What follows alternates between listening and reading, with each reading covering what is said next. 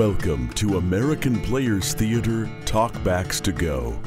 I'm Buzz Kemper, and I invite you to take a walk up the hill with Oren Schroeder and me as Oren chats with director Derrick Sanders and actor Cedric Mays about APT's 2016 production of The African Company Presents Richard III by Carlyle Brown. We are here with uh, Derrick Sanders, the director, and Cedric Mays, who plays uh, James Hewlett, to talk about the play The African Company Presents Richard III. This is written by uh, a contemporary playwright named Carlyle Brown, who is now based in Minneapolis. And I was wondering um, if uh, you can talk a little bit, Derrick, about his work. He's both a, a writer and a performer. Do you know him personally? I Have do. you- I do. I know Carlyle. Uh, I've known him for about 10, 12 years or something like that. And I think um, he's really interested in um, in history. So a lot of his plays have to deal with um, history and um, and and culture and how they apply to uh, um, America and this great melting pot that we have in America. Um, another one of his plays that Gavin Lawrence was in, who's also in African Company, is um, um, what is the name of that play? Um, passing no, pure confidence. It's about a jockey. It's about a a, a, a, black jockey. He does plays about history mostly, and his plays um, um, focus in on characters from different ethnic ethnicity groups, and he's interested how do they how do they apply themselves in, throughout history. And he's really interested in that. It's just wonderful writer, really epic. He writes epic stories. I think. And and speaking of history, the African Company is actually a historic uh, entity. Absolutely, absolutely. In 1821, um, the African uh, Theater, African or African Grove Theater, um, was in, founded in New York, and they considered themselves the uh, first uh, theater of color in the United States. And who were the actors in the original company? I mean, were they? Um, did they? Was it? Uh, did they aspire to be professional actors, or were they? Well, a lot of them, there was no professional acting um, place for them, and um, that's kind of what the play is about. Uh, but James Hewlett, who Cedric plays, was the premier actor and also the director and uh, and part part of a producer, kind of organizer of the event, and um, also a young Ira Aldridge was in the troupe at the time, and he was studying under James Hewlett. So uh, that's one of the interesting facts. Ira Aldridge is, um, by all extents and purposes, considered one of the um, lead, leading um, tragedians of, of Shakespeare. Um, um, and he has a, I think his headstone. He has a statue, and statue in um, in London. Is it in London or is it in Amsterdam? Amsterdam, I think. It's, it's, it's in Amsterdam. Yeah, because after that, he went to Europe. Ira Aldridge went to Europe, and he toured all over uh, doing um, doing Shakespeare plays and great tragedies all over. Yeah. So he had a long career doing uh, doing Shakespeare, but the African Grove Theater didn't last as long. No, it lasted about seven seven years, and um, and then it uh, burned down in um, under suspicious circumstances, let's say, and uh, the theater was burned down. But I think they got at least ten plays. They end up doing at least ten different plays. But the African Company presents his actual article, you know, is a review of these uh, of these black people doing um, the tragedy of King Richard III. So, I mean, it's actual um, historical fact that you can look up, and I think uh, it's interesting to see how they navigated that in in that time, 1821. Um, and what, that's what really kind of intrigued me about the play and the idea about doing it at American Players. So these were free free slaves, free blacks living in New York, Mhm, um, but absolutely. probably pretty segregated. I mean, did they draw a black audience or a white audience at all? primarily it was a uh, black audience but for the f- first time you know they had a partition for whites in the audience which is in the documented review that they put a partition up because they started fitting so many people were interested in seeing black people do uh, shakespeare they didn't think it was possible i mean i think you know, one of the things that you know um, that was important to me as we were considering doing plays, um, and we were talking about so many plays, and I was talking to Brenda and Carrie um, about what plays we wanted to do, and and when I read this one again, and I had done it at Congo Square in Chicago as a company I founded, and uh, we had produced it. And I knew what the play was, and I knew what it meant to us to do the play. It was about the history of of black actors and the start of a black theater company, and and, and but here, you know, it's something different. You know, I'm I'm exploring um, something different in the play, and I think the play and it speaks more to the heart of I think what the play and what Carlyle speaks about, and that is is that 200 years ago they didn't think um, that blacks should be on the stage doing Shakespeare, but it was hugely popular because of the way they approached acting, right? Um, and 200 years, you know, almost 200 years now, we still struggle with um, diversity on Hollywood stage and in American theater. We still struggle with um, African Americans and people of color thinking they're not qualified enough, or they don't know the language enough, or they're disenfranchised.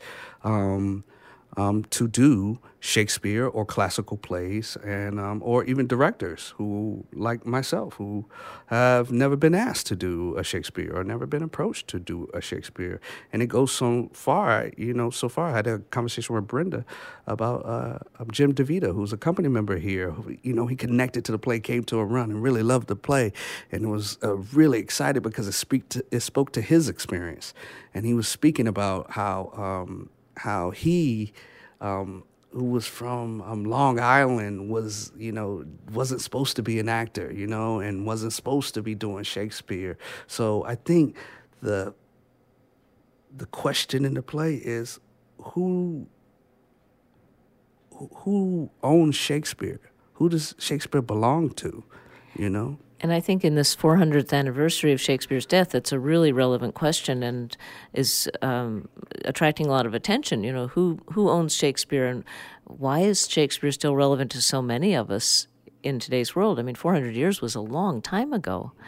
Um, I wanted to ask Cedric to speak a little bit about being a black actor in um, the classical world today, and if you have some thoughts on this, and also if you have some thoughts about the character you're playing.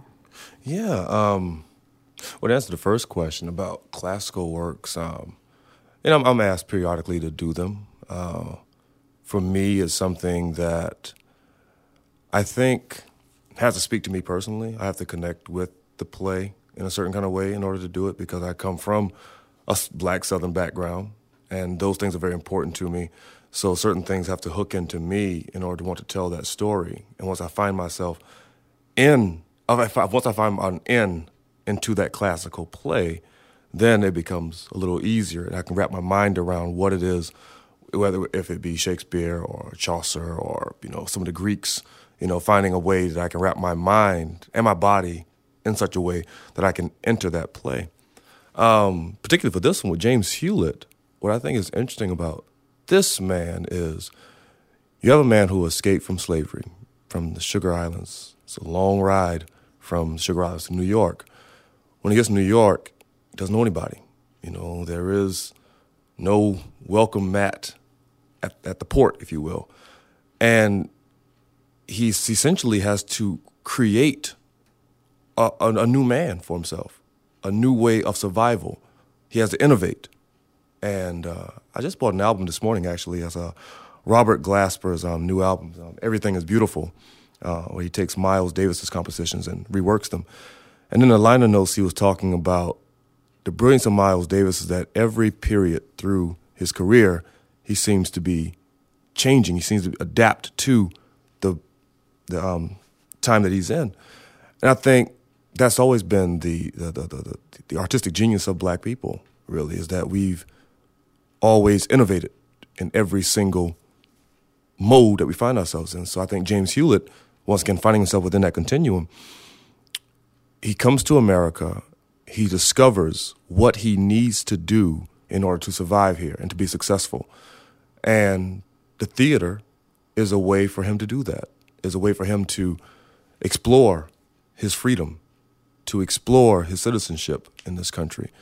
And uh, it's really telling that, you know, Richard III is the play that he is really attracted to about a guy who's an outsider, who is saying, You look at me as an outsider, but I am a part of this fabric of this of this country.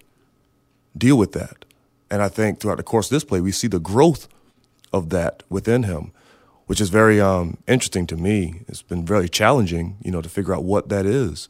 You know, how does one explore their citizenship dramatically, you know, within what Carlyle Brown has written as the play of James Hewlett and as a black actor in 1821 using Shakespearean text to explore citizenship. I think that's just very, uh, very interesting.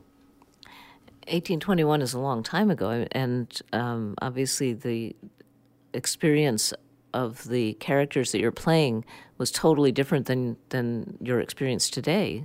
Sometimes. In what way is it the same?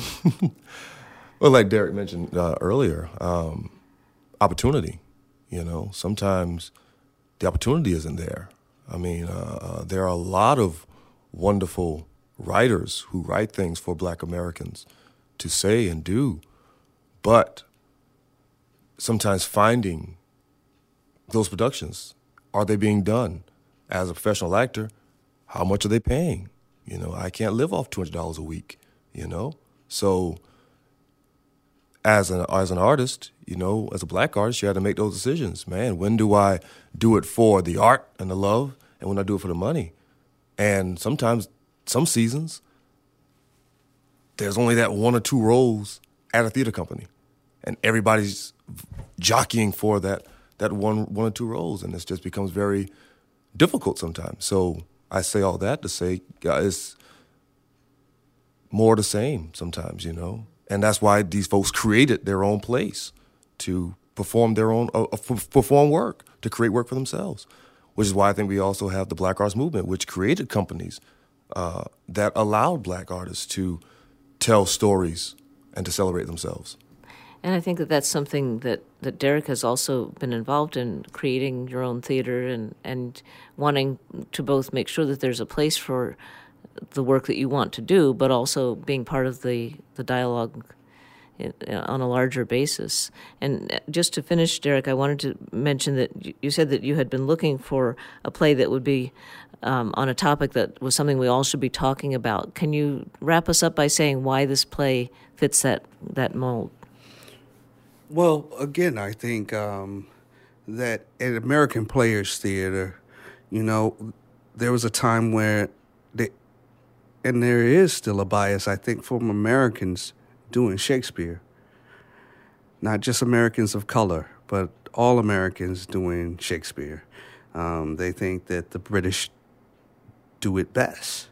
And there's still that idea out there. And there's still that idea that Shakespeare is, uh, if it's going to be a classical text, it has to be available to everybody. And as as American Players Theater starts to grow, they're taking head on this issue of diversity and wanting their season to look like the America that exists now and the tapestry that we have in it and explore that. So I thought that is the thing that we should be looking at in the play, and I, that's why I thought it was important to do it here. Great. Thank you so much. Both of you were really excited about this production. Thank you. Thank you.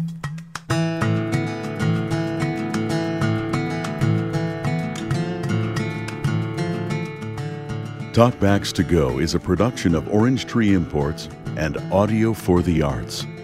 Your host is Oren Schroeder. I'm Buzz Kemper.